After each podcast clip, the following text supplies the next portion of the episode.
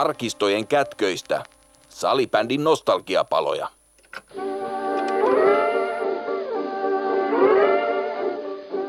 Nostalgiapalojen 17 jaksossa kirjoitamme menestyksen reseptikirjaan miesten kaikkien aikojen dynastioiden viimeisen palasen, eli Classic Familyn. Classic Familyn dynastia on lähihistoriaa ja se tuntuu jatkuvan yhä. Muista menestyistä klassikin erottaa se, että seuran historiaan kuuluu dynastiat sekä naisten että miesten puolelta. Klassikin naisten dynastia oli ylivoimaisimmillaan 2007-2013, josta löytyy peräti kuuden mestaruuden putki. Klassikin naisten joukkue on sekä kaikkien aikojen mitalitaulukon että maratontaulukon ykkönen. Miesten dynastia alkoi kaudella 2014-2015 ja jatkuu yhä. Mestaruusputki on jo viiden mestaruuden mittainen. Klassikin miesten joukkue on kaikkien aikojen mitalitaulukon kakkonen SSPn jälkeen ja maratontaulukon kolmonen Oilersin ja SSPn jälkeen. Classic Family syntyä ja menestysreseptiä valottavat klassikin voimahahmot Pasi Passo Peltola sekä Irina Peltola. Nostalgiapalojen studioisäntänä toimii meikäläinen eli museoukko Jari Kinnunen. Kyllä siinä hiukan käydään kutittelemassa, mutta ottelu päättyy. Classic osoittaa sen, miksi se on ollut tällä kaudella niin ylivoimainen, niin dominoiva. Esitys ensimmäistä erää lukuun ottamatta tänään tamperelaisilta ja täysin ansaitusti koko kauden dominanssi jatkuu myös superfinaalissa. Classic on jälleen Suomen Ja näin Classic on Suomen mestari 2018-2019. Se voittaa tämän finaalisarjan lukemin 4-1, voittaa viimeisen ottelun 4-2 ja tamperelaiset pääsevät juhlimaan. Tämä on Salipelipusojen nostalgiapaloja. Otetaan tarinat talteen. Tänään puhutaan menestyksestä ja menestyksen reseptistä. Tuota menestyksen reseptiä ja voittamisen kulttuuria lähdin metsästämään Tampereelle. Ollaan legendaarisella Tampere Areenalla, joka tämäkin on jo kohta nostalgiaa. Kanssani menestyksestä ovat nostalgisoimassa Tampereen klassikin voimahamot Irina ja Pasi Peltola. Mitäs, mitäs teille kuuluu? Kiitos. Ilolla eteenpäin, että raskas vuosi tietysti takana korona, koronan johdosta, mutta tota, intoa täynnä tulevaa. No ihan samoilla fiiliksillä, että ei ole ehkä kaikista mielekkäin vuosi ollut salibändin suhteen ja näin, mutta että ihan positiivisella fiiliksillä ja kohti parempaa huomista. Näin me kaikki, kaikki uskotaan. Ollaan tosiaan täällä Tampereen areenalla, joka, johon sisältyy aika paljon monenlaisia muistoja. Täällä on klassikin, klassikin ei, ei voi sanoa juuret, mutta kuitenkin teidän menestyksen, menestyksen tota, niin avaimet rakennettu ja täällä on monet finaalit ollut, täällä on tyttöjä MM-kisat ollut ja täällä on Champions Cupia ollut. Onko haikeat fiilikset, kun tästä kohta, kohta ollaan sitten tonne, tai olette tuonne Lempäälän suuntaan muuttamassa?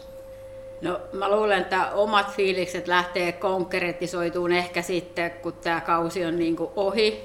Että nyt on vielä niin, niin tavallaan niin kuin arki, arki tässä päällä ja pelit rullaa täällä ja näin, että ei, ei ole ehkä vielä pysähtynyt sitä silleen niin kuin miettiä. Mutta varmasti siinä kohtaa, kun pelit on ohi, niin tulee sitten sellainen, että tämä, tämä ympyrä täällä sulkeutuu.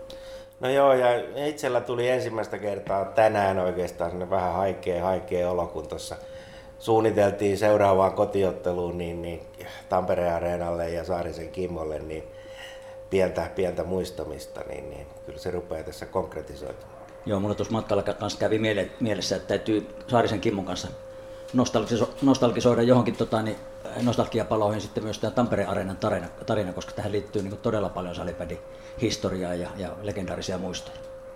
Lähdetään liikkeelle ihan tämmöisellä perustota, niin kiinnostavalla tiedolla, että miten te olette ajautunut tai joutunut tai päässyt sähly- ja salipärin pariin? No itsellä ensimmäistä kertaa muistelen, että, että alettiin sählyä pelaa ylä, yläasteella 80-luvun alussa 7-luokalla jo, jo pelattiin aktiivisesti niin kuin liikuntatunneilla sählyä ja, ja toimin siinä aika aktiivisena promoottorina, että ylipuhuin opettajaa aina, aina tota, että meidän säh, sählystä kiinnostuneet sai pelata sählyä aina liikuntatunnilla ja sitten se jatkui sitten kauppaopistossa ja, ja tota, siellä oli, oli tota, itse asiassa tällaisia luokkien väliset mestaruuskilpailutkin aina ja, ja sen jälkeen ajauduin tällaiseen ykkösdivisiona seuraan kuin Mansen, Mansen palloon muutamaksi vuodeksi ennen, ennen klassikin perustamista. No, mulle kävi silleen, että oltiin kuntosalilla, muistan vielä Atletikon kuntosalilla ja kaveri kysyi sitten, että, että tota, lähdetäänkö kokeilemaan salibändiä. Ja muistan vielä hyvin oman vastauksenkin, sanoin heti, että en mä voi tulla, en mä osaa mitään soittaa. Mikä oli siihen aikaan mm. aika tyypillinen vastaus, että kaikki, kaikki yhdisti tämän lajin sitten johonkin musikaaliseen hommaan. Ja, ja sitten kuulikin, että on tämmöinen mailapeli, mailapeli ja tosiaan Pro Starsin mies, miesten joukkueen, eli Saarisen Kimmo, Kimmon kautta sitten tota, oli tällainen idea, että, että naisten porukka pystyy ja sitten kun kuulin, että oli tosiaan mailapelistä kyse, niin, niin lähdin mukaan ja, ja, ja sitten ihan ekojen treenien jälkeen huomasin, että tämä on aika koukuttava juttu, juttu ja tota, sille tielle sitten jäi. Aika tyypillinen, tyypillinen tarina, miten lajin pari on yleensä ajauduttu. No palataan alkujuurille ja sinne klassikin syntyhistoria, joka sekin on varsin omaperäinen. Salibändi klassik oli luonteva jatkuma tennikselle vai miten se noin syntyhistoria meni tennisporukoiden kautta? Kyllä vai, että tota, tennisyhteisöstä ja, ja tosiaan Veli Paloheimo, joka oli ATP-rankingissa 48 muistaakseni parhaimmillaan, niin hänen polttareissaan tota, sain, sain tota, Porealtaassa idean, että tota, perustetaan oma, oma tennispelaajien salibändiseura. Toki se ei ollut niin kuin, jatkumo Tennikselle, että, että tosin siellä oli ihan, ihan alkuvaiheessa niin kilpape- aktiivisia kilpapelaajiakin meidän, meidän joukkueessa. Miten toi Classic nimi sai alkusasti? No se tuli taas sitten, kun oltiin päätetty, että tällainen, tällainen seura, seura perustetaan ja sitä pohdittiin tennishallin kahviossa, niin Marko Ruponen, Marko Ruponen tota, keksi sitten nimen, kun, kun Mika Niemi käveli, käveli kahvioon sisään ja hänen villapaidassaan oli, oli Luki Classic, niin, niin Marko Ruponen tota, keksi siitä sitten, että tässä on hyvä nimi. Joo, se on hyvä, hyvä nimi ja toiminut. Onko se Classic vai Classic? No joo, molemmat käy, että tota, originaalit sanoo aina Classic, mutta tota, nuoriso on, on ruvennut sitten käyttää enemmän klassikkia ja molemmat on hyväksytty. Olisiko niin, että raja menee jossain 20 vuoden kohdalla, kun lajihistoria yli 20 vuotta, niin saa käyttää, Kyllä. käyttää classic. Mä, mä sanon classic. aina classic, mä kuulun nuoriso-osastoon. Sä oot nuorisoporukkaa, joo. joo, mutta se on hyvä, että, että ei, ei nimi miestä tai seuraa pahenna, että kumpikin parempi. No, SC Classic perustettiin siis joulukuun kolmas päivä 1990 ja Classicin miehet aloitti kaudella 1991-92 miesten kolmosdivarista ja naiset kaudella 94-95 naisten kakkosdivarista. Menestys sai odottaa kuitenkin ja alku oli melkoista nousua ja laskua ylä- ja alamäkeen. Millaisia muistoja teillä on noista Classicin alkuvuosista? No jos mä aloitan, aloitan ja tota, noista miesten puolelta niin, niin, niin noustiin heittämällä, heittämällä siinä alkuun kakkosdivisioonaa ja pärjättiin heti tosi hyvin Tampere-sarjassakin. Oltiin mitalleilla ja voitettiin SM-sarjan joukkueita ja muistaakseni voitettiin heti ekalla kaudella Dalmakki Suomen kapissakin. Ja, ja ajateltiin silloin, että tämä on helppo homma, että ei tässä mene kuin pikkusen aikaa ja reenatakaan ei tarvi, niin, niin ollaan Suomen mestareita. Mutta se totuus rupesi siinä sitten paljastumaan kuitenkin pikkuhiljaa ja, ja tota, porukkaa oli vaikea saada vieraspeleihin ja, ja, ja tota, osa halusi harjoitella ja osa ei. Ja, ja käänteen tekevä oli sitten vuosi 1994, jolloin pääsin kakkostivarista maajoukkueeseen, missä muun muassa Jari Kinnunen oli joukkueen johtajana, niin, niin, ja, ja mentiin Sveitsiin pelaamaan kaksi maaottelua, ja, jotenkin sen matkan aikana niin kuin aukesi, aukes silmät, että tästä tulee iso laji, ja, ja tämä vaatii junioritoiminnan perustamista ja urheilullisuutta, ja, ja, ja käytiin siinä lyhyt sisäinen vääntö seuran sisällä, että, että avataanko seura tennispelaajien ulkopuolelle ja aloitetaanko junioritoimintaa ja näin poispäin. Se oli todella käänteen tekevä hetki ja, ja tota, päädyttiin, päädyttiin sitten, sitten niin kuin laajentaa seuraa ja avaa, avaa seuraa ja aloittaa junioritoimintaa, että, että tota, siitä, siitä lähti sitten pikkuhiljaa tällainen, tällainen tota, muutosprosessi. Joo, muistan tuon 94, 94 tota, niin maaottelumatka Sveitsiin ja oltiin oltiin siis, olisin joukkueenjohtaja ja Ruokosen Antti oli päävalmentaja, Punton Kalle oli, oli tota, niin apuvalmentaja siinä ja oltiin aika ylpeitä, kun tehtiin tällainen löytö kakkodivarista loistavan pelisilmän ja pelikäsityksen ja, ja, ja hyvät kädet omaava, Kakkodivarin Peltola, Peltolan Pasi maajoukkueeseen kokeiltavaksi. Siellä tuli vähän noottia ja kritiikkiä, että miten Kakkodivarista voidaan maajoukkueeseen mies nostaa, mutta että oli, oli hieno reissu, vaikka tosin hävittiin. Se oli itse asiassa kolmen maan turnaus muistaakseni. 94, että hävittiin Sveitsillekin silloin pelit. Pelit ei mennyt niinkään hyvin, mutta, mutta olit kyllä mies paikalla. Joo, Antti pisti mut tota liberox, liberox tai oikeastaan sit loppupeleissä vasen laitanosta, mutta vasen pakkina pelasin ja en ollut seurajoukkoissa käynyt alle puolen kentän, kun oli hyökkäjänä, mutta, mutta se siitä, mutta, mutta siihen liittyy tähän toinenkin niin kuin käännekohta, että tota, siinä sitten niin kuin Antti, Antti antoi ymmärtää, että, että varmaan tuohon olisi syytä vaihtaa niin liikaympyröihin täällä Tampereella, jos, jos niin kuin haluaa ajatella, että tämä maajoukkue niin voisi ajatella jatkossakin, mikä oli ihan ymmärrettävää, ei siinä mitään. Ja, ja kävin siinä sisäistä pohdintaa kyllä asian kanssa ja se oli toinen käänteen tekevä niin kuin klassikin kannalta, että, että päätin kuitenkin silloin, silloin, että ei kyllä mä jään klassikkiin ja, ja haluan tehdä niin kuin, ja olla, olla itse nostamassa niin kuin tästä niin kuin Suomen huippuseuraa ja maailman huippuseuraa ja ehkä siitä jäi sellainen niin kuin intohimo ja palo ja vastuuntunto, että, että, että näin pitää tapahtua. No, ensimmäisiä menestyksen hedelmiä naiset pääs nauttimaan jo kaudella 98-99, jolloin naiset voitti Suomen kapi. Sitten nousujohtaisesti naiset ylsi pronssille kaudella 2000-2001 ja seuraavalla kaudella hopealle ja sitä seuraavana kautena 2002-2003 tulikin jo mestaruus. Eli tuo naisten suoritus hakee vertaistaan kyllä, sillä klassikin naiset dominoi melko, melko suvereenisti naissalibändiä koko 2000-luvun ja 2010-luvun alun. Vuodesta 2000 vuoteen 2018, eli 18 vuoden ajan vain kahta kautta lukuottamatta klassikin naisten joukkue oli mitalleilla. Vuosilta 2007-2018 löytyy peräti 11 kauden mittainen mitaliputki ja varsin ylivoimainen dominointi oli kuuden mestaruuden putki vuosilta 2007-2013. Kaikkia yhdeksän Suomen mestaruutta, viisi hopeita ja kaksi pronssia.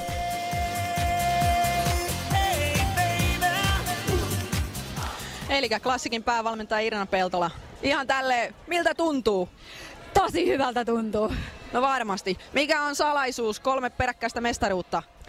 No salaisuus on yksilöissä, että meillä on todella hyvät pelaajat, jotka tekee motivoituneesti töitä päivästä toiseen jaksaa pistää itsensä likoon tämän lajin eteen ja tämän joukkueen eteen. No, mitäs tulevaisuudessa? Ensi vuonna neljäs. Katsotaan päivä kerrallaan eteenpäin. Näin se on. Nyt juhlitaan.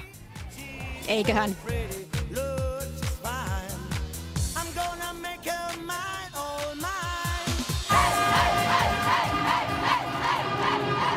Tämänvuotinen mestaruusjoukkue, niin tämä on sekoitus kokemusta, nuoruutta ja ennen kaikkea niin kuin se, mitä mä näen tässä joukkueessa, niin tämä on aika itseohjautuva. Että pelaajat on hirvittävän sitoutuneita, ne on niin kuin valmiita tekemään, uhraamaan paljon asioita niin kuin tämän salibändin eteen ja nimenomaan uhraamisella tarkoitan sitä, että ei ole mitään mitä mieluummin tekisi kuin se, että antaa joukkueelle sitä aikaa ja meillä on todella hyvä niin kuin, tekemisen meininki ja kaikki tekee tosissaan ja hyvä henkiä. Salibändi kevät 2015 huipentuu tähän hetkeen. Classic nostaa naisten mestaruuspokaalin ilmaa. Onneksi olkoon Tampereelle, onneksi olkoon Classic ja onneksi olkoon nämä hienot salibändin naiset. Tähän on hyvä päättää tämä kausi 2014-2015. Kiitoksia kaikille. Millaisia muistoja herää noista naisten menestyksen vuosista ja mikä mielestä teki, teidän mielestä teki klassikin naisista noin ylivoimaisia? Öö, täytyy sanoa, että, että tota, ei oikein tuossa kun luettelit noita kaikkia juttuja, niin oikein tuli pysähdyttyä sillä, että onko, onko ollut näin, näin paljon kaikkea hienoa tässä tapahtunut. Että päällimmäisenä on ehkä, ehkä tota, totta kai niin kuin mestaruusmuistoja ja näin, näin mutta tota, on kuitenkin päällimmäisenä muistona tietyllä tavalla ne ihmiset ja, ja se työmäärä ja miten laji on mennyt eteenpäin, miten seura on mennyt eteenpäin, miten tämä salibändi on mennyt eteenpäin, että, että ne on ehkä sellaisia, niin kuin, jotka siellä niin kuin isosti, isosti niin kuin näkyy. Ja ehkä vielä painottaisin sitä työmäärää, että mitä tässä on tullut niin kuin tehtyä organisaatiotasolla. Ja tietysti sitten itse kun oli valmentaja ja mitä pelaajat on, on tehnyt, että tota, kyllä tässä on niin kuin aika paljon painittu hommia, että, että tota, listoja saa nyt sitten jälkeenpäin niin kuin lukea, että, ja kyllähän teillä oli ihan loistavia, loistavia yks, yksilöitä, Satu Silheriä ja Petra Mäntystä ja Kassu Saarista ja niin edelleen. Teillä oli, oli, oli niin kuin, voisi sanoa, että jos ei täysin ylivoimainen, niin, niin aika lailla ylivertainen se, se materiaali. Te molemmat jossain vaiheessa olette valmentanut naisten, naisten tuota, niin joukkuetta peräti mestaruuteen saakka, eikö Passukin ole? No joo, oli tuossa Irina matkassa mukana varmaan hän koko, koko ajan niin kuin katsomovalmentajana ja valmennustiimissä, että tota, sillä, sillä ei ollut koko ajan matkassa mukana. Ja, ja niin kuin Irina sanoi, niin, niin se työmäärä oli, oli varsinkin sen 2000-luvun niin, niin kyllä erittäin kova, kova että tota, oltiin, molemmat oltiin muualla siviilitöissä ja, ja tota, tehtiin klassikkia talakoilla ja, ja, ja itse oli niin kuin, totta kai mies, miestenkin puolella valmennuksessa silloin ja talkoilla vielä seuran toiminnanjohtaja. Työmäärä oli niin kuin valtava toi 2000-luku.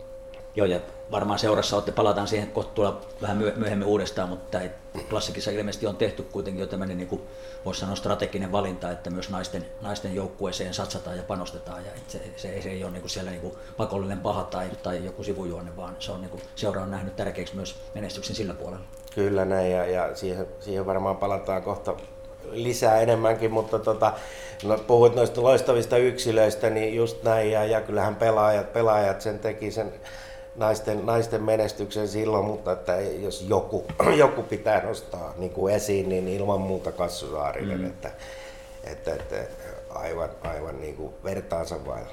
Kyllä, ja liideri, liideri joukku, joukkueessa niin oli pit, pitkään ja pystyi pelaamaan ihan maajoukkuetasolla niin kuin hyvin pitkään, että ihan huikea, huikea ura. Jotta kuulijoille selkeytyy vielä tuo klassikin naisten ylivoimus, nyt lisätään tuohon äsken hengästyttävään listaan vielä Eurooppa Cupin mestaruuskaudella 2003 2004 ja, ja kahdeksan Suomen mestaruutta. Todella, todella tota, niin vertaansa vailla ja veikkaanpa, että noita ennätyksiä ei rikota ehkäpä koskaan. No miesten menestys ja dynastia on odottaa itseään vähän pidempään. Klassikin miesten joukkue oli pitkään Tampereen kakkos- tai kolmosjoukkue.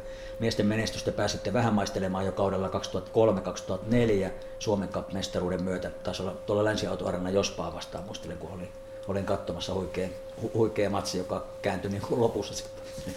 Jospa niin sanot se Sössisen, Sössisen mestaru, halusi Passo siihen kommentoida. No. Joo, kyllä jospa, jospa oli tota, siinä finaalissa selkeä ennakkosuosikki. Joukku, sen, sen, sen kauden joukkueesta kertoo kyllä se, että jos sen ihan väärin muista, niin voitettiin siinä kapissa edelliskauden öö, hopea joukkue, mestarijoukkue ja pronssijoukkue. Et ihan, ihan sattumaa, sattumaakaan se, se kapmestaruus ei ollut, mutta, tota, mutta tota, joo, oli huikea matsi ja tasotettiin ihan, ihan pelin lopussa ja jatkoajalla. Ei, anteeksi, rankkareilla, rankkareilla, rankkareilla tosiaan sitten meni. Että se oli, se oli niin kuin miesten tällainen iso ensimmäinen voitto. Kyllä. Sitten tota, niin pronssille ylsitte ensimmäisen kerran kaudella 2004-2005, eli seuraavalla kaudella. Sitten kaksi perättäistä hopeaa, eli, eli kaksi perättäistä hävittyä finaalia silloiselle dynastialle SSVlle kausilla 2006-2007 ja 2007-2008. Kurren kanssa muisteltiin tuossa jaksossa 15, muisteltiin SSV-dynastiaa ja, ja kun kysyin Kurrelta, että mitä rituaaleja niillä on sitten mestaruusjuhlissa ollut, niin yksi semmoinen tärkeä rituaali oli tulla aina Tampereelle pokalin kanssa. oliko, oliko se jollain tavalla niin kuin siivittämässä sitten klassikin miehiä, että ai helkkari, kun se kurre vie aina mukanaan sen pokali sitten voitojuhlien jälkeen Helsinkiin, että se pitäisi, pitäisi sinne tai tänne Tampereelle palauttaa, joka se silloin alueellakaan Manu, kun kaksi ensimmäistä mestaruutta otti, niin sen jälkeen ei Tampereella hirveästi niin kuin poika viihtynyt, muuta kuin bileissä. Joo, eipä siitä.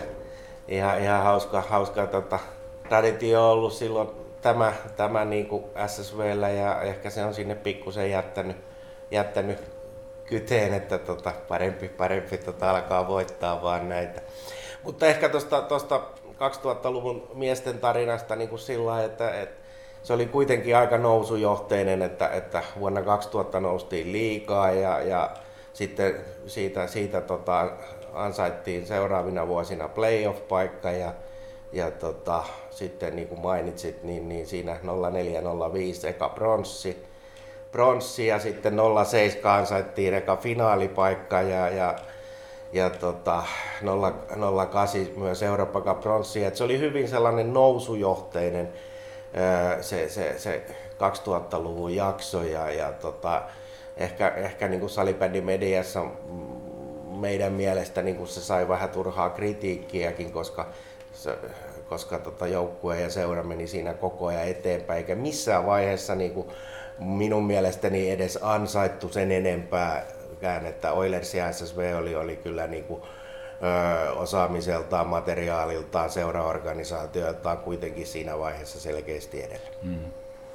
Joo, ja sitten ton, ton SSPn pitkä, pitkän putken, itse asiassa ennätysputke, viisi mestaruutta, viisi mestaruutta putkeen, niin ette te onnistunut vielä sitä katkaisemaan, SPV onnistui sitten, sitten sen katkaisemaan, ja, ja tota, niin siinä oli teillä useamman kauden, kauden pikkupettymyksiä, kuitenkin välillä hopeita ja pronssia ei kuitenkaan kirkkaita sen SP, SPV lyhyen dynastiakauden aikana ja happeekin nappasi siinä yhden mestaruuden, mutta sitten kaudella 2015-2016 olikin sitten teidän vuoro ja ensimmäinen mestaruus ja siitä alkoi sitten, voisi sanoa, että klassikin miesten dynastia, joka on jatkunut näihin päiviin saakka ja voidaan tuolla vähän lopussa spekuloida, että, että miten pitkään vielä jatkuneekaan.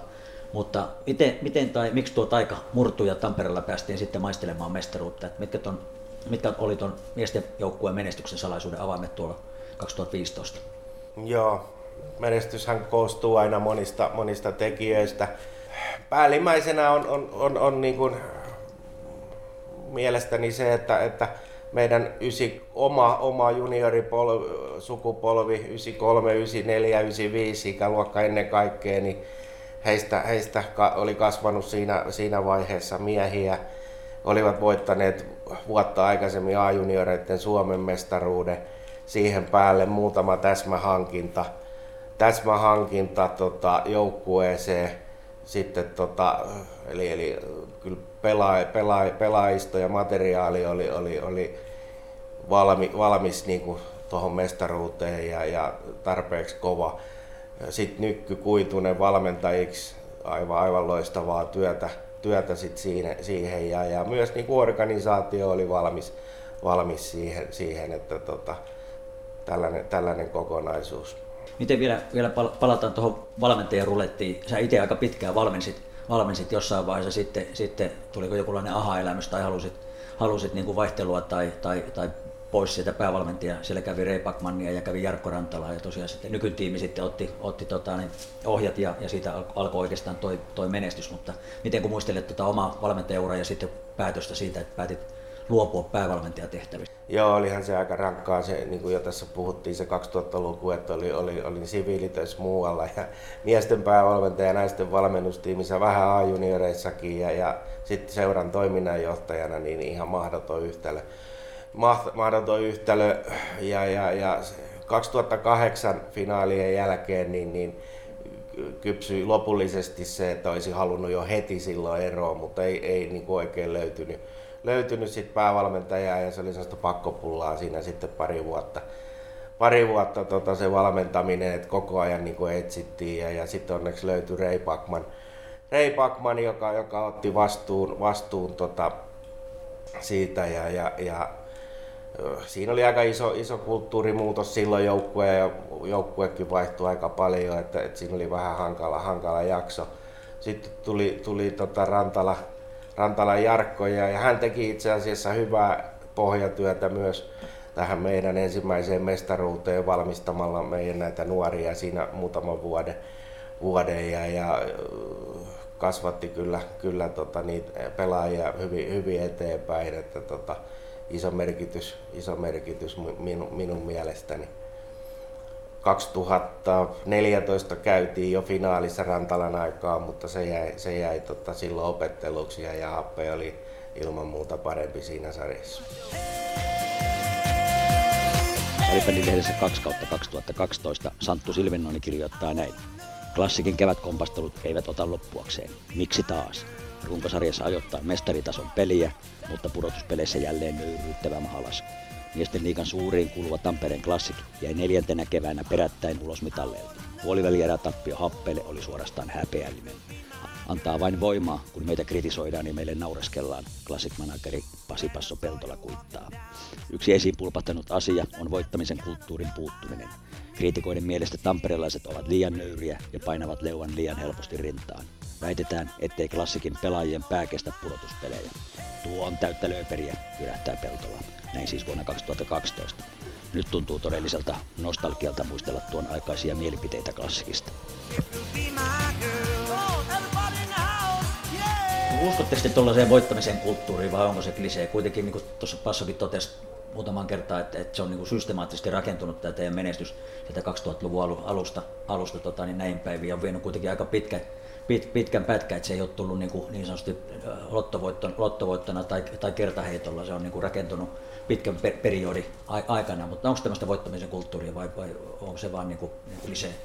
Ehdottomasti, että tota, kyllä, kyllä kun, kun opitaan pelaajisto, valmentajat, organisaatio, oppii tunnistamaan niitä, niitä, niitä toimenpiteitä, mitkä, mitkä vie sinne menestykseen, niin, niin totta kai niitä on helpompi sitten toistaa.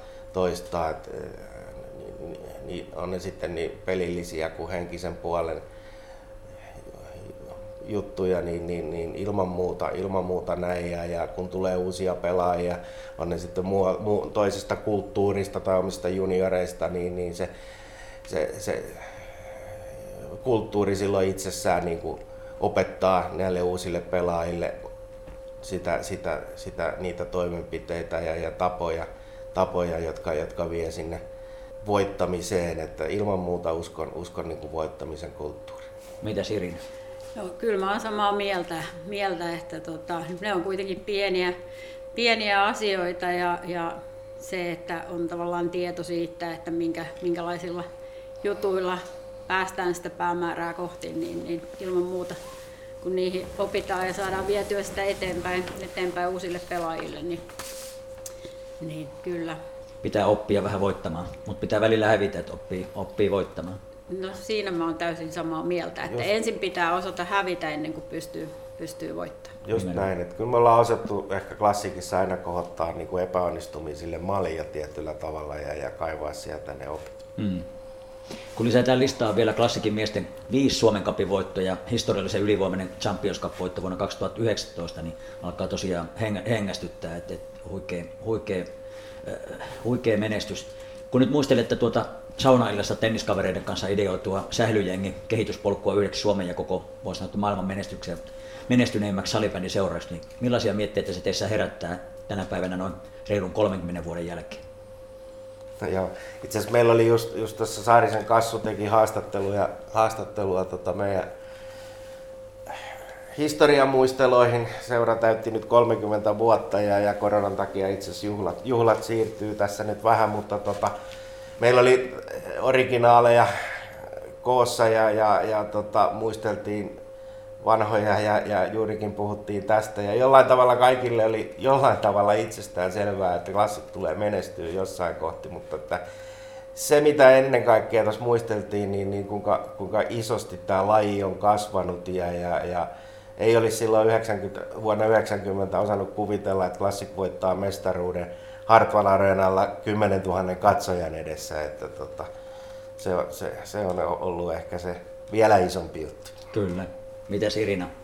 Niin, kyllähän just se niin kuin matka on ollut huikea, mutta se mikä tässä on hienoa, niin tämä matka on kuitenkin vielä tosi kesken ja meillä on niin kuin lajina ja, ja sitten myöskin seurana niin paljon asioita vielä, mitä pystytään tekemään niin kuin paremmin, että, että on sillä hieno toimintaympäristö, että, tota, että aina pystyy kehittyä ja menee eteenpäin. eteenpäin. Ja sen takia mä uskon, että tämä matka onkin ollut näin hyvä jo tähän asti, että ei olla tavallaan oltu ikinä, ikinä tyytyväisiä siihen, missä ollaan, vaan ollaan haluttu kehittää ja viedä itsemme eteenpäin joka osa-alueella. Niin. Joo, näin, näin sitä sanotaan ja pitää, pitää ihan täysin paikkansa, että et, et, tota, niin jos, jos ty, tyytyväisyys kyllä pysähdyttää, pysähdyttää tota, niin menest, menestyksen tai kehittymisen, että jos on liian tyytyväinen nykytilanteeseen, niin, niin ei sitä kehitystä tapahdu, tapahdu, vaan silloin alkaa taantumaan ja muut ottaa kiinni ja menee ohi. Me puhutaan muutama sana Suomen, Suomen kapista, että siitä on paljon, paljon nyt, nyt poristu tuolla sosiaalisessa mediassa ja, ja pääkallo, pääkallomiehetkin, Lötjönen ja, Lötjönen ja Siltanenkin on pohtinut, pohtinut kriittisesti Suomen kapin tulevaisuutta, että kannattaako sitä, sitä sarjaa enää niin pyörittää tai pelata, kun se on ehkä joillekin sitten jonkunlainen taakka, mutta Classic on SSP-ohella menestyneen Suomen kapin joukkue. Miehet on yltäneet cup-finaaliin peräti kymmenen kertaa, josta kaikkia viisi mestaruutta ja naiset on finaalissa peräti 11 kertaa, josta on kahdeksan mestaruutta. Suomen kapin arvostuksesta on tosiaan puhuttu ja, ja tota, niin siitä osa valmis luopumaan koko kilpailumuodosta. Mikä teidän mielipide on Suomen kapista ja, ja sen tulevaisuudesta? Klassikissa on aina arvostettu Suomen kappia. Johtuu ehkä osittain siitä, että molempien kapmestaruudet tuli aikana, jolloin ei oltu vielä voitettu oikeastaan mitään. Ja tota, niin kun isossa kuvassa myös pitää osata nähdä, että tota, mitä, mitä CAP tarjoaa pienemmille seuroille, kuinka hyvää lajin levitystä CAP tarjoaa, aivan uskomattoman upeita salibändin huipputapahtumia on pystytty tarjoamaan kapin avulla. Ollaan käyty pikkupaikkakunnilla pelaa Vaasassa, Kontiolahdella, jne, jne. Divari, Divari seura, alasarja joukkueita vastaan. Siellä on ollut, ollut mökit täynnä ja, ja tuhansia katsojia. Että paljon saanut alueellista medianäkyvyyttä. Paljon uusia salibändifaneja. Kapissa on ollut historiassa paljon, paljon positiivista. Kapin pitää myös osata uudistua, uudistua ja, ja siinä on pohtimisen paikka kyllä tulevaisuuteen ja itse olen esittänyt, että Suomen kapista pitäisi ehkä pystyä ajankohdallisesti tekemään muutoksia niin, että varsinkin liikaseuroille niin, ja, niin, niin, niin se ajankohta kapotteluille olisi enemmän kauden alussa kuin kesken, kautta, mm. kesken kautta, että tota, siinä on niin kuin vakava pohtimisen paikka sen suhteen tulevaisuuteen. Kyllä. Mitäs Irina, Irina ja, Kapista tuumaa? No silleen mun mielestä se on kuitenkin ollut semmoinen kiva opin paikka. Et mekin just voitettiin ensimmäiset niin kapissa, ja siellä päästiin vähän harjoittelemaan niitä pieniä asioita. Sitten on tämmöinen kuitenkin kerrasta poikkipeli ja vähän erilainen painetila kuin ottelusarjoissa ja näin. Ja, ja väittäisin, että loistollekin tänä vuonna niin oli merkittävä asia, että pystyivät siellä voittaa ja tulee olemaan merkityksellistä uskoisin niin kuin jatkossa ja näin, että jos ajattelee sitä pelaaja-valmentaja seuran näkökulmasta, niin, niin, niin se on kanssa yksi hyvä pointti, että, että tota, ei, ei niitä ole niin paljon niitä paikkoja kuitenkaan näitä asioita niin kuin, tavallaan harjoitella. Että. Kyllä se on nimenomaan, nimenomaan niin kuin pelaajien kannalta varmaan se kaikkein isoin mahdollisuus, mahdollisuus kehittyä ja painepelissä sitten, sitten tota, niin testata sitä omaa, omaa tota, niin kasetin kestoa, että millä tavalla se pää kestää, kun homma on kerrasta poikki. Kyllä, ja samaa mieltä kuin Passo, että varmaan kun se on siellä tammi-helmikuulla, niin siellä ollaan jo niin lähellä playareita, että, että kiinnostaako se sit siinä kohtaa niin paljon just sitä yleisöä, että, että kuitenkin meidän pitää palvella myös yleisöä mm. ja miettiä, että missä kohtaa se on heille, heille niin kuin semmoinen optimiajankohta.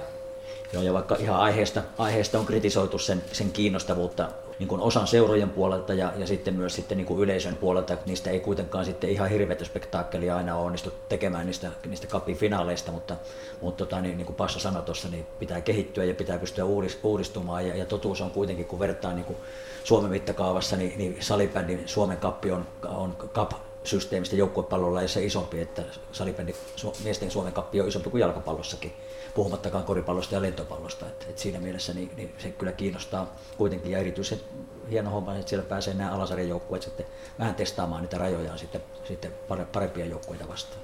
Nyt olette päässyt molemmat nostelemaan mestaruuspyttyjä monen kertaan. Jo, joillakin mestareilla on ollut erikoinen taipumus runnoa ja terveelle tuota mestaruuspyttyä. Mikä on, on teidän oma suhtautuminen tuohon mestaruuden symboliin ja mestaruuspokaliin, eli poikaan tai tyttöön, mitä sitä nyt kukin haluaa kutsua? Mä voin aloittaa, kun naiset aloitti näiden pyttyjen nostelun, niin, niin ensi oli tällainen, että, että mitä pienem, mä sanon nyt ihan suoraan, mitä pienemmiksi palasiksi, sen hienompaa. Mm. Mutta sitten tavallaan oli niin kuin, että hei, onko tämä se, miten me tätä mestaruutta ja sen symbolia niin kuin arvostetaan. Ja se kyllä muuttui tosi nopeasti. Et sitten ruvettiin kohtelemaan, kohtelemaan sitä niin kuin arvonsa mukaisesti. Että en tiedä, mikä, mikä trendi se oli silloin, silloin jotenkin idioottimaista näin jälkeenpäin ajatellen, ajatellen ja, ja nykyään, nykyään on sitten varmasti ollut alusta lähtien miesten puolella enemmän kanssa se, että sitä niin kuin kunnioitetaan ja ja arvostetaan ja kohdellaan arvonsa mukaisesti. Mutta tosin täytyy sanoa, että välillä on aika hepposta tekoa myös ollut, että, että siinä vaiheessa kun on jo bussiin viety, niin on jo Joku osa, osa, osa irronnut, että, tota, että ei ihan pelkästään tähän raila, railakuuden piikkiin varmasti voi kaikkia laittaa. Joo, ja voi lohduttaa, että ette ole kyllä ainoita, ainoita jolta se on niin kuin enemmän tai vähemmän välillä rikkoutunut. Mites passatuumaa? No ei, aika samoilla linjoilla. Että tota, värikkäitä juttuja, värikkäitä juttujakin näistä saa, että, että tota, ehkä, ehkä asiaa nyt välillä vähän liiankin herkällä korvalla katsottu, mutta ilman muuta Irina puhui ihan täyttä asiaa just näin, eipä tuohon lisätä. Joo, ja jossain vaiheessa täytyy, täytyy sitten niin kuin laittaa sille, sille rikkoutuneelle pokalle joku korjaus, korjaussanktiokin, niin se silloin vähän, vähän on niin kuin helpottanut ja, ja tota, niin kyllähän kulttuuri varmaan pikkuhiljaa muuttuu, mutta tuo on totta, että, ja varmaan tiety, tietyille pelaajille se on niin kuin, haluaa ottaa sieltä jonkun muiston tai repi jonkun laaton tai katkaista jonkun osa, osan, niin se on niin kuin jollain tavalla käsittämättä, mutta, mutta meitä, on niin kuin, meitä on monen juna ja monenlaista tapaa juhlia. No mitkä on teidän salibändin uralla, niin mitkä on ne mieleenpainuvimmat salibändin muistot? Joo, nyt on, nyt on, paha, nyt on paha, että vaikea laittaa varmaan järjestykseen ja, ja muuta, mutta jos nyt unohdetaan nämä voitot ja mestaruudet ja muut, niin ensimmäisenä kyllä tulee nyt tässä ja nyt mieleen meidän Singaporen liigaottelu, että siinä oli jotain ainutlaatusta, mikä, mikä on, on jäänyt kyllä mieleen, että tota, se, se koko prosessi, prosessi, sen suunnittelu ja, ja sitten se paikallaolo ja, ja muuta, niin, niin se oli jotain ihan käsittämätöntä ja, ja tota, se, se tulee tässä nyt ensimmäisenä mieleen. No, itellä ehkä nousee kuitenkin sitten, sitten tota, toi Eurooppa Cup mestaruus sellaisena, sellaisena että muistan kun katsoin Hesassa, Hesassa jäähallissa, en muista enää edes mikä naisten joukkue siellä oli. Taisi olla vuosi 99, katoin, katoin tota korkealta jäähallissa, että olisipa mahtavaa olla jonain päivänä niin oman joukkueen kanssa tässä tilanteessa, että pääsis pelaan, pelaan tuollaista ottelua ja, ja sitten se tulikin aika nopeasti, nopeasti sitten kuitenkin jo 2003 vai 2004, kun se oli, niin, niin, niin ja sitten se tunnelma sen jälkeen, kun oltiin voitettu, niin se on jäänyt, jäänyt kyllä aika pysyvästi mieleen taisi olla ne 99 Euroopan kappi siellä Helsingin jäähallissa, niin että järjestettiin taas ruotsalaisille hienot kisat. Ei ollut kaksi, kaksi ruotsalaisjoukkuetta finaalissa, taisi olla sekä miehissä että naisissa, kun, kun tota, no, Vikingit tai SSP hävisi no, niukasti, niukasti. Joo, ja jos, jos, jos näistä voitoista niin pitää valita, niin, niin kyllä tosiaan nämä molempien Champions Cup-voitot voitot on sellaisia, ja sitten myös niin kuin molempien liikanousut niin ne on jollain tavalla jäänyt erityisesti mieleen. Joo, ja superfinaali kun järjestettiin ensimmäistä kertaa, kertaa niin eikö se ole heti eka vuonna, että voititte sekä miehissä että naisissa? Että Itse asiassa se, ei, ei, taisi olla se toinen, toinen, toinen kerta, vuosi, kun oli tuplamestaruus, niin, niin, se oli totta kai ihan huikea. Ja, ja kyllähän se eka mestaruus ja eka superfinaalikin niin, niin aika unohtumaton. No yhtenä kauden parhaiden palkitsemiskategoria on viiden kauden ajan kuulunut Suomen menestyneen salibändiseuran palkinto tai trophy. Siinä huomioidaan tietyllä piste, pisteytysmekanismilla aikuisten ja junnujen menestystä valtakunnallisissa sarjoissa. Menestyneet seurat pisteytetään kuluneen kauden menestyksen perusteella. Tuo kyseinen palkinto on viihtynyt Classic Family Hoteissa siitä alusta lähtien, eli olette toistaiseksi voittaneet sen, sen joka kaus. Minkälainen merkitys, merkitys tuollaisella, mikä niin kuin ei koske pelkästään yhden joukkueen mestaruutta, vaan niin kuin seura, voisi sanoa, että seurojen mestaruus, pokaali, niin se on teillä, teillä ollut tosiaan viisi vuotta peräkkäin. No onhan se aika, aika upea, upea juttu, että just monesti niin kuin, totta kai on nämä naisten ja miesten joukkueet ja heidän menestys, mutta sitten se, että, että kun katsoo miesten joukkuetta, niin kuin Passi on sanonut aikaisemmin, niin siellä on paljon omia, omia kasvatteja ja, ja just meidän niin kuin junioripuolella meidän valmentajien sitoutuminen ja tekemisen taso ja halu kehittää sitä omaa toimintaa. Meidän Mikko Hernetkoski, juniori valmennuspäällikkö, hyvää työtä tehnyt ja, ja itsekin tänä päivänä siellä junioripuolella puolella on enemmän mukana, niin, tota, niin se, että kuinka tavallaan kokonaisvaltaisesti ollaan just pystytty niin kuin organisaationa kehittyä, niin, niin se tuntuu kyllä todella hyvältä. Joo, ja se on upea, upea saavutus ja hieno. Passo taisi olla aika aktiivinen, kun lähdettiin kehittämään tuota koko palkintoa silloin alu, alun alkaen. Olit, olit sitä mukana, mukana ideoimassa ja tosiaan yksittäisiä mestaruuksia voi tulla miehille, naisille, jollekin junnujoukkoille ja niin edelleen, niin, niin nyt pystytään myös sitten, sitten tietyllä matematiikalla sitten niin piste, pisteyttämään sitten seurat ja seurojen menestys sitten niin kuin, niin kuin samaan palkintokategoriaan, niin, niin se on hieno juttu ja tosiaan sitä, sitä perinnettä tullaan jatkamaan. Kyllä ja haluan tähän kohtaan just sanoa sen, että paljon personoituu tietysti niin kuin Passo on seura ja näin, mutta ei sovi missään tapauksessa unohtaa, kuinka paljon meillä on niin mahtavia, mahtavia valmentajia ja joukkuejohtajia ja kaiken maailman toimihenkilöitä seurassa, jotka me niin yhdessä kuitenkin tehdään. Että ei tämä ole minkään yhden, yhden miehen show täällä seurassa. Että sen me tiedetään seuran sisällä, mutta ehkä ulospäin näyttää sitten vähän erilaiselta just, se homma. Just näin, että siellä on Niko Salo ja Lassi Toriseva ja monien muiden takana niin, niin kymmeniä ja kymmeniä eri valmentajia ja joukkueenjohtajia ja muita toimihenkilöitä ollut, ollut heitä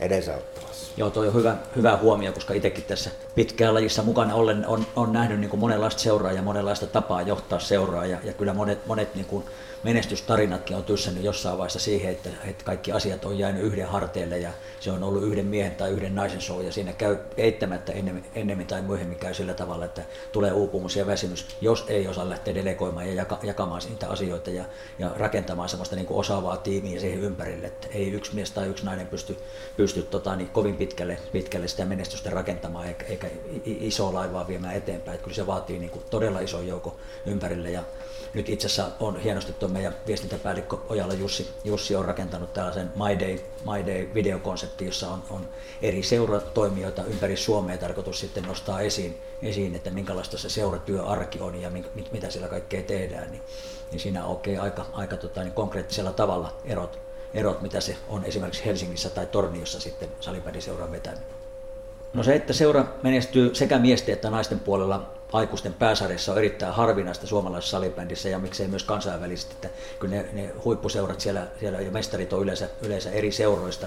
Millaisia keskusteluja ja valintoja te olette aikanaan seurassa tehneet, tehneet että tuo menestys sekä naisissa että miehissä on ollut, ollut mahdollista? Tämä tasa-arvo on noussut, noussut niin tärkeäksi asiaksi. No, mä itse asiassa sanoisin näin, että se, se juttu onkin just siinä, että sitä keskustelua ei ole tarvinnut käydä. Et, et, mä näkisin, näkisin, että se on ollut itsestään selvää meille koko ajan, että, että, että molempia halutaan tehdä, mole, molempia halutaan panostaa ja, ja, ja näin poispäin. Että, että välillä tuntuu, että ne seurat, joissa tällaista keskustelua ylipäätänsä käydään, niin, niin ajautuu niin kuin, että siellä ruvetaan painottaa eri asioita. Että meillä on ollut alusta asti selvää, että, että me painotetaan ja halutaan panostaa niin miehiin kuin naisiin, niin poika- kuin tyttöjunioreihin ja, ja siihen kokonaisuuteen. Ja, ja liittyy toki family, family brändiin ja, ja ajatusmaailmaankin, mutta että itsestäänselvä asia, mistä ei ole hirveästi edes tarvinnut keskustella.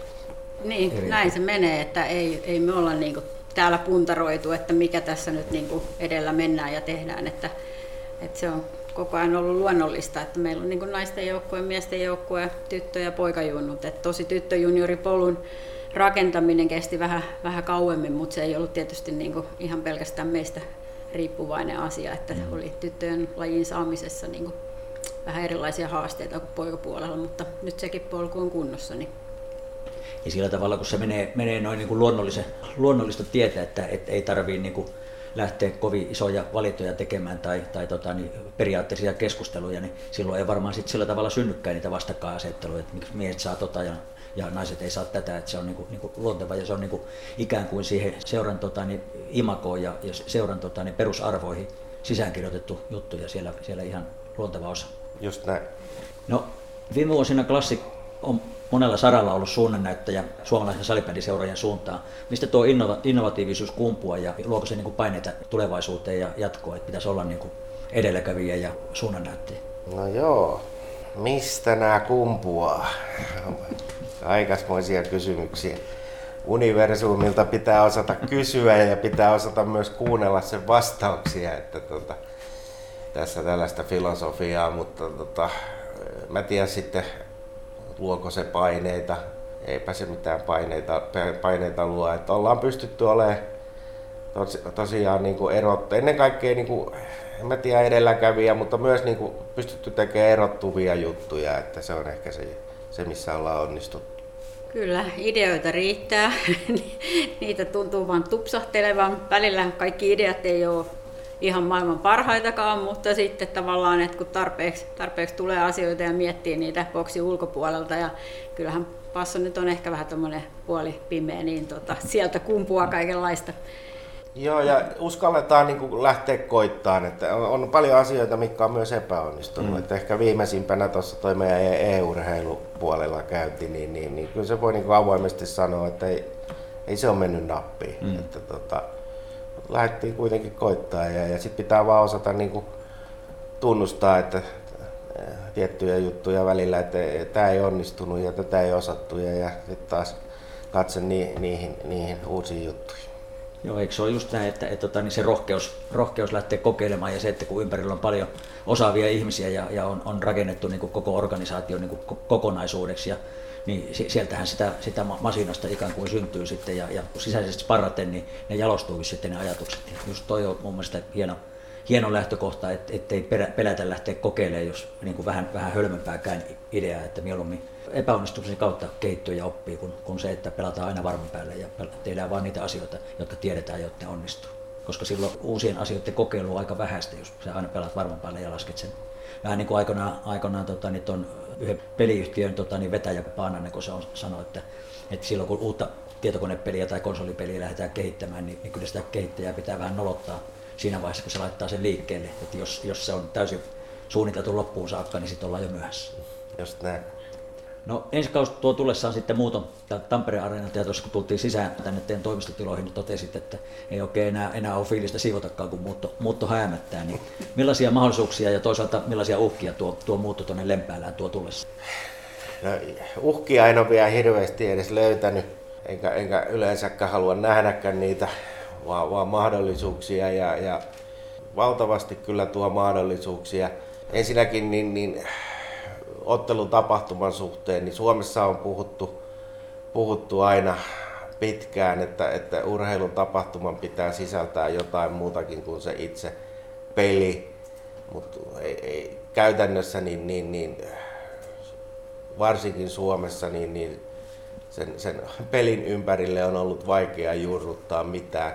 Nyt Ideaparkin miljöö tarjoaa sen, sen, sen muun muun elämyksen itsestä, itsessään, että, että tota, 100, 170 liikettä ja muuta löytyy, löytyy viihdettä ja, ja shoppailua ja, ja museo ja museo. museo. museosta lähtien, niin, niin, niin kaikkea kaikille, että, että tota, se, se, tulee varmasti niin kuin ole, ole se yksi juttu, miksi Ideaparkkiin halutaan tulla vähän kauempaakin lisää meidän kaupallisia mahdollisuuksia valtavasti, että, että sinne tulee meille, meille tota, meidän oma myymälä, myymälä ja, ja yksityistila lautsi ja, ja, ja, ja, muuta, että tota, sit otteluihin niin, niin, niin tällaiset VIP- ja hospitalipalvelut ei vaan yrityksille, myös vaan kuluttajille niin monipuolistuu, että tota, paljon paljon mahdollisuuksia. Kyllä, ja hienot olosuhteet tulee olemaan ja se, että, että tota, ollaan tamperelainen seura, mutta halutaan olla myös pirkanmaalainen, halutaan olla koko Suomen,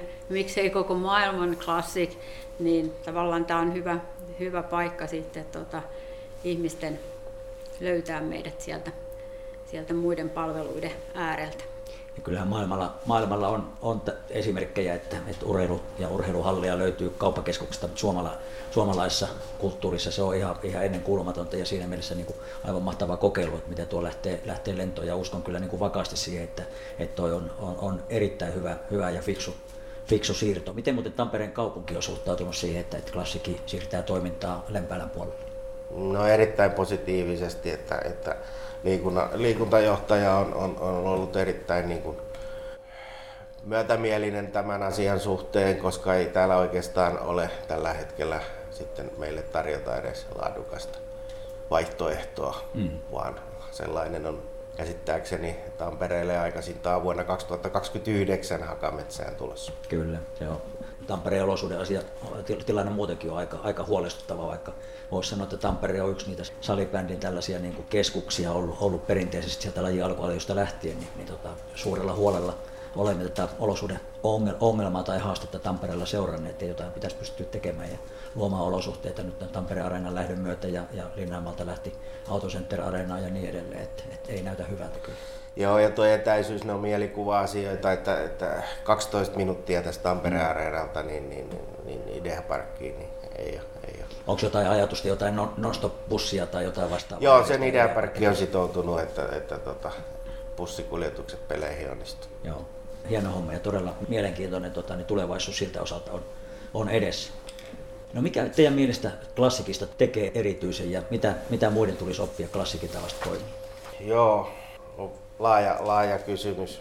Laaja kysymys. Tota, ehkä ensimmäisenä tulee mieleen, että, että Suomessa on, on yleensä ottaenkin suomalaista salibändiä on, on kehi, kehitetty liikaa pelkästään urheilu edellä, että, että tota, itsekin painin, painin aikana, varsinkin 2000-luvulla, on ihan oman roolinikin kautta jo sen, sen kanssa, että, että panostetaanko urheiluun vai panostetaanko markkinointiin ja talouteen ja organisaatioon ja muun kehittämiseen. Ja se, se tasapainottelu, niin, niin, niin ehkä me ollaan siinä onnistuttu, että me ollaan onnistuttu sen urheilun rinnalla kehittää sitä, sitä toiminnallista puolta, organisaatioa, markkinointia, brändiä ja muuta, että tota, ehkä siinä, si, siihen ollaan paljon panostettu ja, ja siinä, siinä ollaan onnistuttu. Se tulee niin kuin ensimmäisenä, ensimmäisenä mieleen. Ja aika suunnitelmallisesti ja sellaista systemaattista strategiatyötä tehty, niin, niin se, on, se on liittynyt siihen, että, että, että ehkä sitten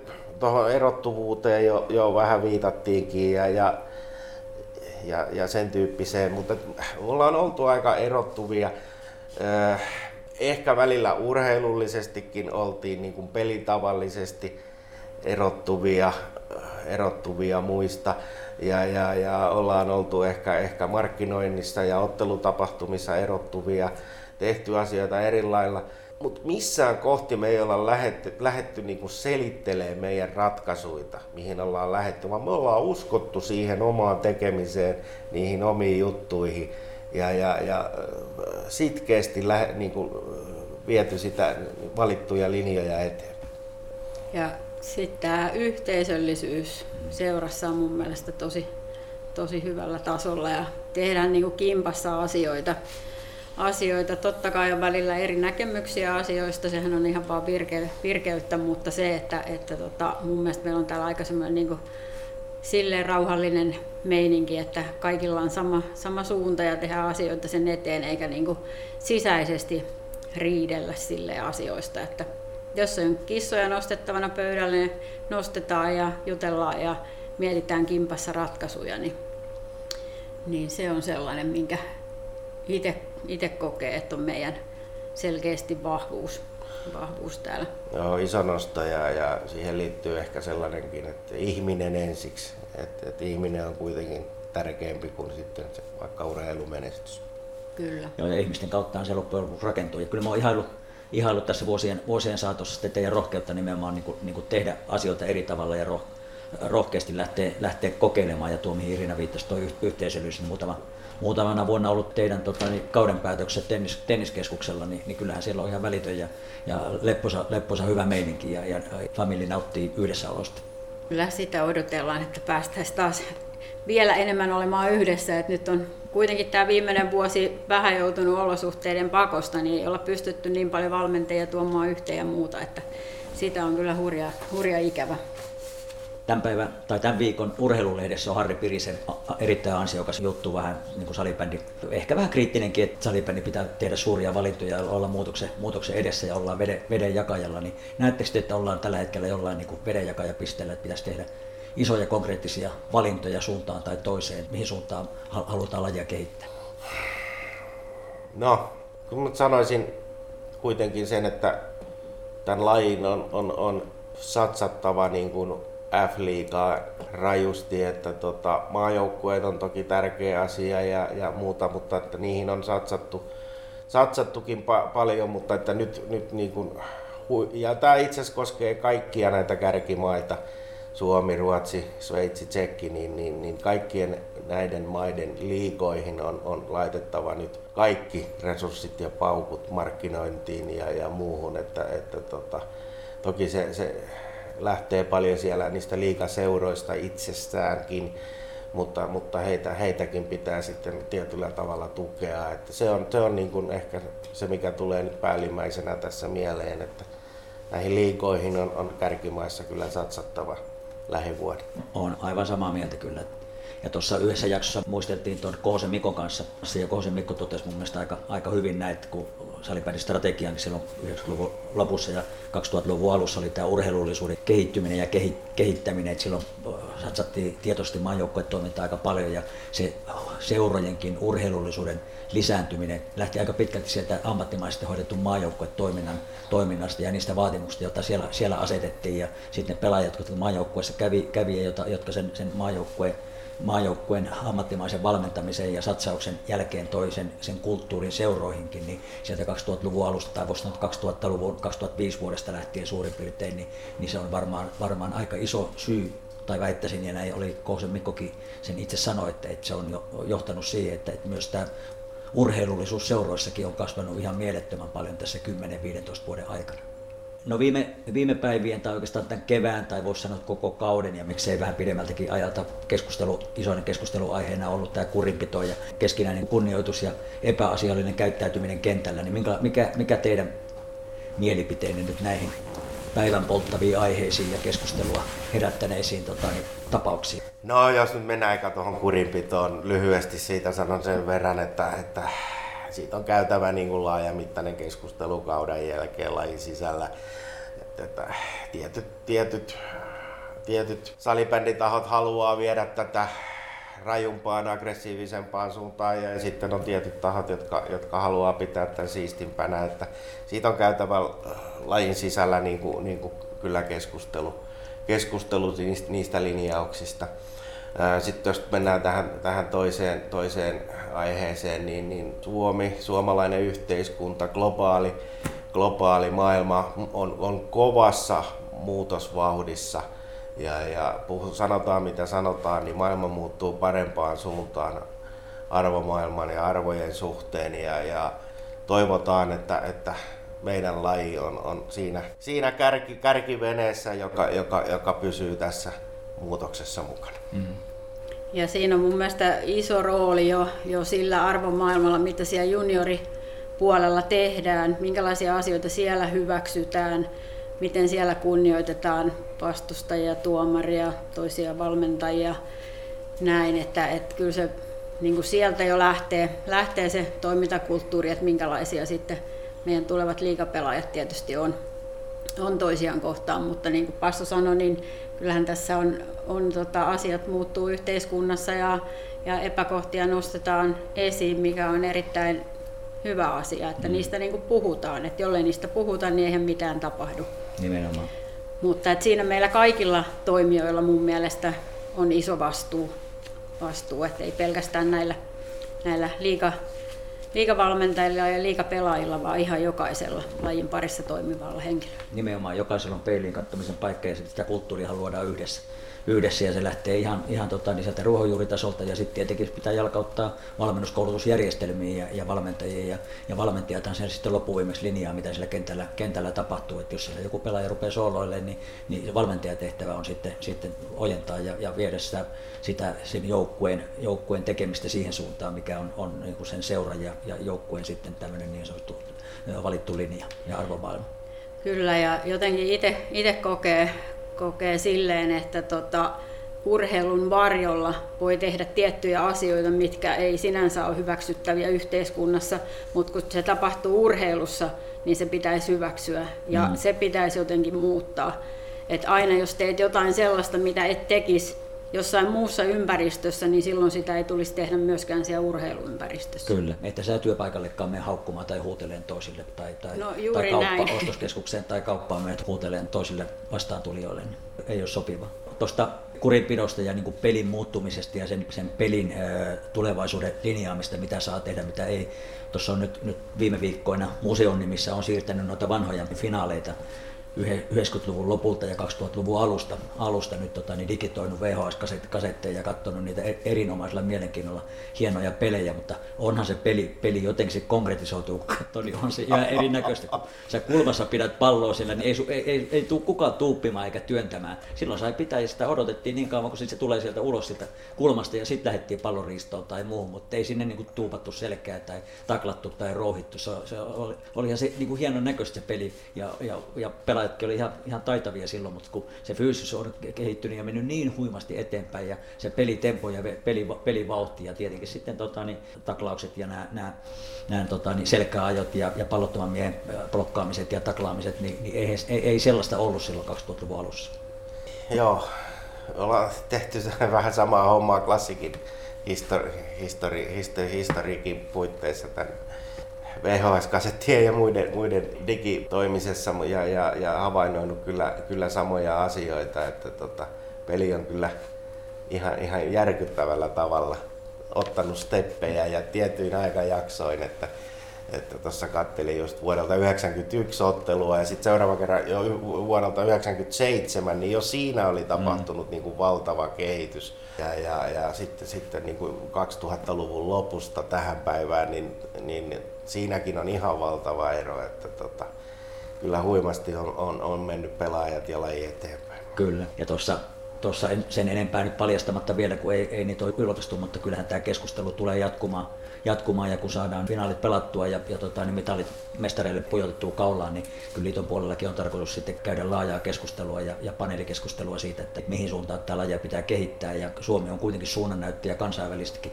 vaikka kansainvälisesti sitten nämä linjaukset ja säännöt tulee kansainväliseltä liitolta, mutta Suomella on iso painoarvo ja halutaan olla niin kuin, niin kuin viemässä lajia eteenpäin ja, ja halutaan olla niin kuin strategisten valintojenkin näkökulmasta suunnannäyttäjä, että mihinkä kansainvälisesti peliä viedään, niin, niin kyllä meidän täytyy pystyä käymään laajassa piirissä keskustelua sillä tavalla, että siinä on tuomarit mukana, on pelaajat, on valmentajat ja, ja liitto ja kaikki mahdolliset tahot sitten antamassa oman kontribuuttinsa sen, sen lajin kehitykseen ja mihin suuntaan sitä halutaan sitten viedä. No, tätä nauhoitettaessa nyt itse asiassa tänään, tänään miehet pelaa toisen pelin Oilersia vastaan. Naiset pelas eilen Prota vastaan ja ja Pro johtaa naisten tota välierä, välieräsarjaa 2-1 ja, ja Oilesia vastaan klassikin miehet johtaa 1-0 ja tänään tosiaan Espoossa on sitten tuo toinen peli. Klassikin miehet oli aika vakuuttava tuossa ensimmäisessä finaalissa. Miten käy?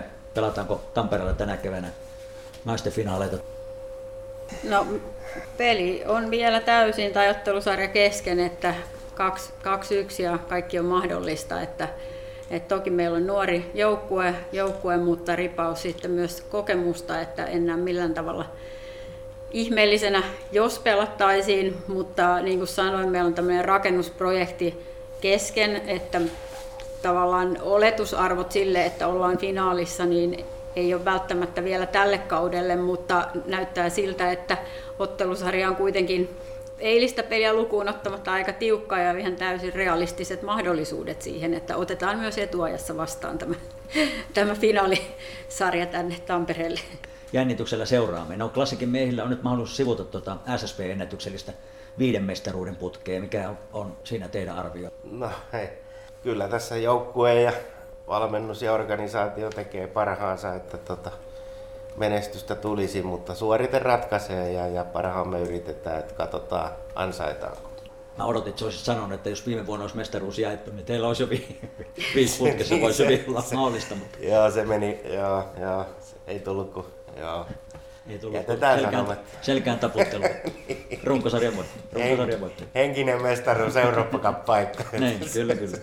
No, onko ylivoimaisuus tylsää kurret omassa, oma, oma dynastia muistellessa, että et, tota, niin ne oli jopa, jopa niin kuin tylsiä ne finaalit sitten loppuvaiheessa ja, ja tota, niin itse asiassa muistan, kun tota superfinaalia ruvettiin niin kuin pohtimaan ja superfinaalin kokeilua lähdettiin niin kuin viemään eteenpäin. Painava argumentti siinä oli saada sitten uudenlaista niin kuin boostia sitten tota, niin näille finaaleille. No sitä se vähän vaihtuikin ja SPV siinä alkoi pärjäämään ja, ja katkaisi SSP-dynastia, mutta kuitenkin lähdettiin sitten superfinaalia kokeilemaan, joka jäi sitten loppuviimeksi kolmen kauden mittaiseksi tämä superfinaalikokeilu, mutta miten, miten teidän mielestä, mikäli tämä klassikin dominointi jatkuu vielä pitkään, niin alkaako puhe taas sitten superfinaalin palauttamisesta, että edes yhdessä pelissä pystyttäisiin tämä, tämä dynastia kaatamaan?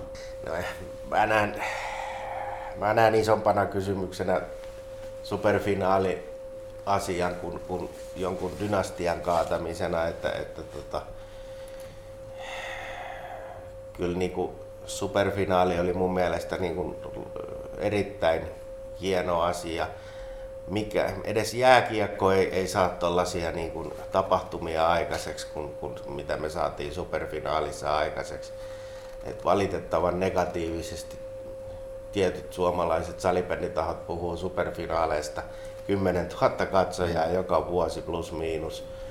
Niin, niin, niin, niin valtavan hienoja, hienoja tapahtumia ja, ja itse olisin ollut luomassa Suomeen jopa tämän megasuperfinaalikonseptia, missä olisi pelattu päivän tai viikonlopun aikana kerätty koko suomalainen salibändi yhteisö paikan päälle perään eri sarjojen superfinaaleita, mutta, mutta sen konseptin kehitys jäi, jäi tota, mappiööhön nyt mm. toistaiseksi ja, ja, ja kyllähän finaalisarjoilla ja playoff-sarjoilla on sitten oma, oma, oma niin kuin viehätyksensä ja arvonsa, että, että kolikolla on kääntöpuoli, että tota, molemmissa on hyviä, hyviä, hyviä elementtejä. Että, tota, en näe mahdottomana, että etteikö joskus kannattaisi uudestaan uudenlaista superfinaalikonseptia miettiä.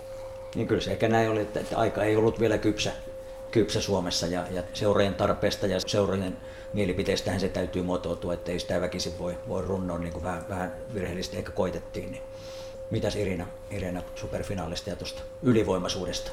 No ylivoimaisuus, sehän vaan sparraa ehkä sitten muita tekemään asioita paremmin, että nyt kun katsoo, on nähnyt tietysti lähempää Laspi Classic-sarjan, KRP Classic-sarjan, niin, niin kyllähän ne joukkueet oli taas nostanut niin sitä omaa mm. tekemistä mm. aikaisemmista kausista ihan eri tavalla ja näin, että kyllähän se sparraa sitten niin muitakin, muitakin joukkueita tekee asioita paremmin, että näkisin, että se on niin Suomen niin isossa kuvassa taas sitten niin pelin kehittymisen kannalta ihan ok ja eihän nyt mikään, mun mielestä tämä dynastia-sanakin on ihan niin kuin en itse tykkää sitä yhtään. Se että, kuulostaa tota, niin hienolta. Niin varmaan kuulostaa, mutta tota, et eihän nämä ikinä kestä määräänsä pidempään, että, että ainahan joku tulee ja sitten taas alkaa voittaa ja näin, että, että tota, en, mä en ole pystynyt ajattelemaan sitä, sitä en ikinä ajatellut, kun miehet SSBssä voitti, niin sitä sillä tavalla, enkä ajatellut oman joukkueen menestystä sillä tavalla, enkä ajattele nyt tätä klassikin miestenkään touhua sillä että, että tota, ehkä se on niinku ulkopuolelta sitten sellaista odotusta siihen, että voi kumpa tuo mestari nyt tuosta kaatuisi. Kaikki odottaa aina, että mestarin päänahka nyljetään ja sitten on kiva suomalaisen tyyli ilkkua, että haha, nyt, nyt me tehtiin se niin kyllä suuri yleisö on aina se haastaja, haastajan, haastajan puolella. Ja joskus niin kuin vähän jollain tavalla huvittuneestikin seuraa, että, että sitten kun joku on ylivoimainen tai tulee useampia mestaruuksia putkeen, niin sitä vähän niin kuin syyllistetään sitten, että että tota, niin se pilaa lajin tai, tai tota, niin tylsistyttää lajin. Se on se, sen mestari, mestarin vika, että muiden pitää vaan tehdä paremmin ja, ja kaataa se mestari. Ja sehän se on se hienous ja, ja haaste. Mä Kurelle sanoin, Kuren kanssa muisteltiin sitten sit tosiaan se viisi mestaruutta putkeen ja, ja nyt Kure on kuitenkin tuon Ervin, Ervin taustoilla kanssa, että et tota, niin nyt kun ne Ervinä taistelee sitten klassikidynastia vastaan, niin nyt, nyt pääsee kokemaan se, että miltä se tuntuu olla siellä haastajana, miten, miten muut koki silloin, kun hän oli dynastia tai sillä huipulla, niin, niin tota, näin ne menee, että aaltoina, niin kuin tuossa Irina jo aloittikin, niin mitäs Passo totesi, että ehkä pitäisi mun kysyä, mutta kysympään kuitenkin, että murtuuko, murtuuko ne kaikki dynastiat aikana? no, kyllähän mitä tähän nyt pitää, ah, parhaamme totta kai klassikin, klassikissa teemme, että, että, että miehet pärjää, pärjää ja mestaruuksia tulee, että tota, katsotaan. Että. Niin, totta kai joka kausi tehdään. Parhaamme tehdään, ettei niin. murtuisi, niin. mutta että, tota, kyllä kilpailu on kova ja muut, muut, muut tekee hyvin töitä takana. Niin, ja kai siellä jo jotkut tota, ne kateellisimmat elätteli toiveita tuosta miesten välieräsarjassa, että nyt, nyt finalisti, finalisti vaihtuu, mutta, mutta toisin kävi ja aika näyttää sitten, että miten, miten pitkään siellä Classic Family mestaruuspyttyjä putkeen nostelee, että, mutta että aaltoliikettähän se tulee joka tapauksessa jossain vaiheessa olemaan. Tämäkin kausi on vielä kesken. Nimenomaan, että et ei, nostella Juuri pyt, näin. ei nostella pyttyjä vielä ennen kuin, ennen kuin tota, niin, Lihava nainen on laulannut sen viimeisen lauluoperassa. Onko vielä jotain uutta, tuossa pohdittiin ottaa Ideaparkin, Ideaparkkiin muuttoa ja se tuo tullessaan varmaan niin kuin ihan taas uudenlaisen tulevaisuuden ja uudenlaisen tekemisen meiningin ja inno. Onko jotain muuta uutta tulossa? Että Joo, tosiaan, että tota, edelleen nostan sitä ideaparkkia esille ja, ja, ja sen ympärillä kaikki meidän uudet ajatukset nyt on ja kehitystoimenpiteet ja ottelutapahtuman kehitystoimenpiteet. Uskon, että siitä saadaan huikea, huikea tota, otteluelämys tarjottua kyllä kaikille salibändi, salibändi faneille. Paljon tullaan satsaan sinne uusiin valoihin, digiin, ledeihin, ääneen, että tota, kannattaa, kannattaa tulla itse, itse se sitten ensi kaudella kyllä kokemaan. mielenkiinnolla odotamme jo tämmöistä kokonaisvaltaista salibändin elämystä sitten Ideaparkissa ja, ja sitten toivotan lämpimästi myös kaikki klassikin ottelussa käyvän yleisön ja vierailu ja VIP-vieraat vieraat myös vierailemaan salibändin museossa, joka tulee muuttamaan sitten, sitten tota, niin siihen kentän äärelle, klassikin areenan äärelle tota, niin museon uudet tilat tulee, tulee tota, niin aukeamaan sitten syksyllä kanssa. Mutta hei, Irina ja Passo, minä kiitän erittäin lämpimästi mukavasta keskustelutuokiosta ja ei muuta kuin tsemppiä jäljellä oleviin peleihin ja työntäyteistä kesää muuton, muuton myötä sinne Ideaparkkiin. Kiitos paljon. Kiitos paljon. Pasi Peltola, Salibändin Suomen mestaruus on ratkennut, Classic juhli jälleen päällimmäiset tunnelmat. Huhhuh. Rupee,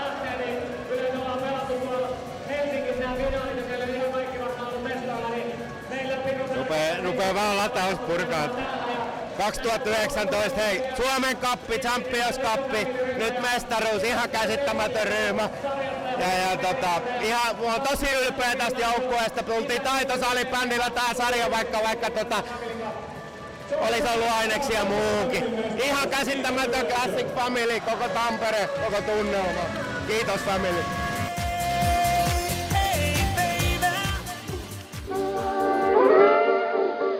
Salibändimuseon nostalgiapalat ovat jäljittäneet menestyksen reseptiä ja voittamisen kulttuuria kaikkien aikojen dynastiat-sarjassaan neljän jakson verran. Olemme kuulleet miesten kaikkien aikojen mitalitaulukon viiden kärjen. Joensuun Jospan, Espoon Oilersin, salibändiseura Viikinkien, Seinäjoen peliveljen ja Tampereen klassikin menestystarinat. Todellisuudessa varsinaista dynastiosta voitaneen puhua vain SSVn ja klassikin kohdalla. Jospan, Oilersin ja SPVn kohdalla voitaneen ennemminkin puhua kestomenestyjistä lukuisine SM-mitalleineen. Menestyksen reseptiä metsästäessäni näitä menestystarinoita yhdistää muutama yhteinen asia, jotka voitaneen kirjata menestyksen reseptiksi. Ensinnäkin, kestomenestys ei ole tullut yllättäen, eikä äkillisesti, vaan se on vaatinut pitkäjänteistä ja määrätietoista työtä ja useita pettymyksiä. Useimmiten mestaruusputki on vaatinut vähintään yhden, yleensä useampia hävittyjä finaaleita. Toiseksi, kestomenestymiseen ei ole riittänyt pelkästään taitavat yksilöt ja hyvä joukkue. Se on toki ollut edellytys, mutta kestomenestyminen, puhumattakaan dynastiasta, on vaatinut erinomaisesti hoidetun seuraorganisaation. Selkeät ja kunnianhimoiset strategiat ja osaavan ja sitoutuneen seuraorganisaation. Kolmanneksi, voittamisen kulttuuri ei ole klisee eikä sanahelinää. Siinä on väkevä viisaus. Menestys luo menestystä.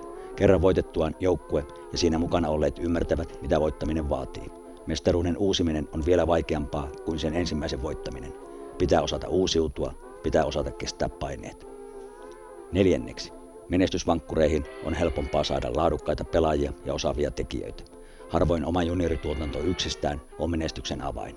Omalla laadukkaalla juniorityöllä voidaan luoda pohja, mutta kestomenestys vaatii onnistuneita ja oikein ajoitettuja täsmähankintoja niin valmennukseen kuin pelaajistoonkin.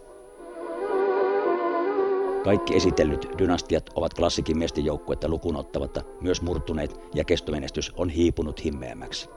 Menestyksen hiipumiseen on ollut useita erilaisia syitä, mutta muutamia yhtäläisyyksiä on löydettävissä. Ensinnäkin, menestyksen nälän hiipuminen. Kun joukkue on saavuttanut liian paljon, nälkä hiipuu. Jos nälkää ei ole onnistuttu ruokkimaan, dynastia murtuu ennen pitkää. Toiseksi, pelaajien ikärakenne. Ihminen on fyysisiltä ominaisuuksiltaan parhaimmillaan 20-30-vuotiaan. Mikäli joukkueen tulosta tuottava runko on ollut liki samanikäisiä, menestys on hiipunut runkopelaajien lopettamiseen tai siirtymiseen muualle. Uusien ikäluokkien ja nuorempien pelaajien sisäänajon tulee tapahtua hallitusti ja suunnitellusti. Kolmanneksi. Kestomenestyjä ja varsinkin dynastia on aina jahdattava ja takaa ajettava. Usein se kerää vielä kateellisissa suomalaisissa antipatioita. Tämä pitää osata käsitellä oikein ja kääntää vahvuudeksi. Muutoin se nakertaa. Neljänneksi. Voittamiseen vaadittavan nöyryyden vaaliminen ja varmistaminen ylivoimaisuuden hekumassa on vaikeaa ja erittäin haasteellista. Kestomenestyminen vaatii saman aikaan sopivaa nöyryyttä ja vahvaa itsetuntoa ja itseluottamusta. Vahvan itsetunnon ja ylimielisyyden raja on veteen piirretty viiva. Tämän viivan ylittyminen on menestyksen näkökulmasta kohtalokasta.